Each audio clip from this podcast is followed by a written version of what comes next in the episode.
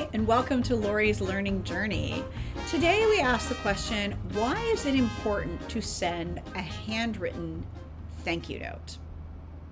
Now, I know you may be saying, wow, that's so old fashioned of you, or maybe you're thinking, that's so retro of you. Well, let me tell you how I learned this. When I was first starting my business, I had a printer that was really bad at printing envelopes, or well, truth be told, it was probably good at printing envelopes. I just couldn't figure it out. So I ended up getting handwritten thank you cards to send out to people who had helped me, who'd done an informational interview with me, or whatever it was. And it worked really, really well. And I finally thought about it and I realized why. So let me ask you this if someone sends you a text to say thank you, what do you do with the text? You read it, you ignore it.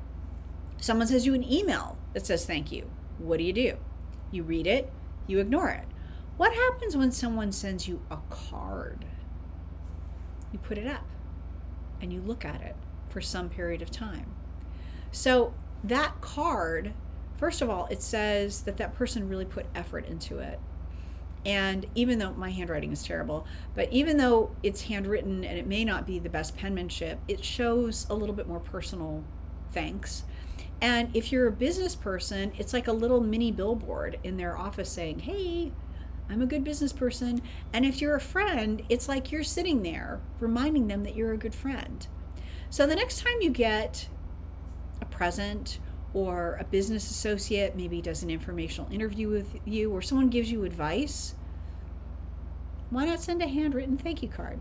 See what happens.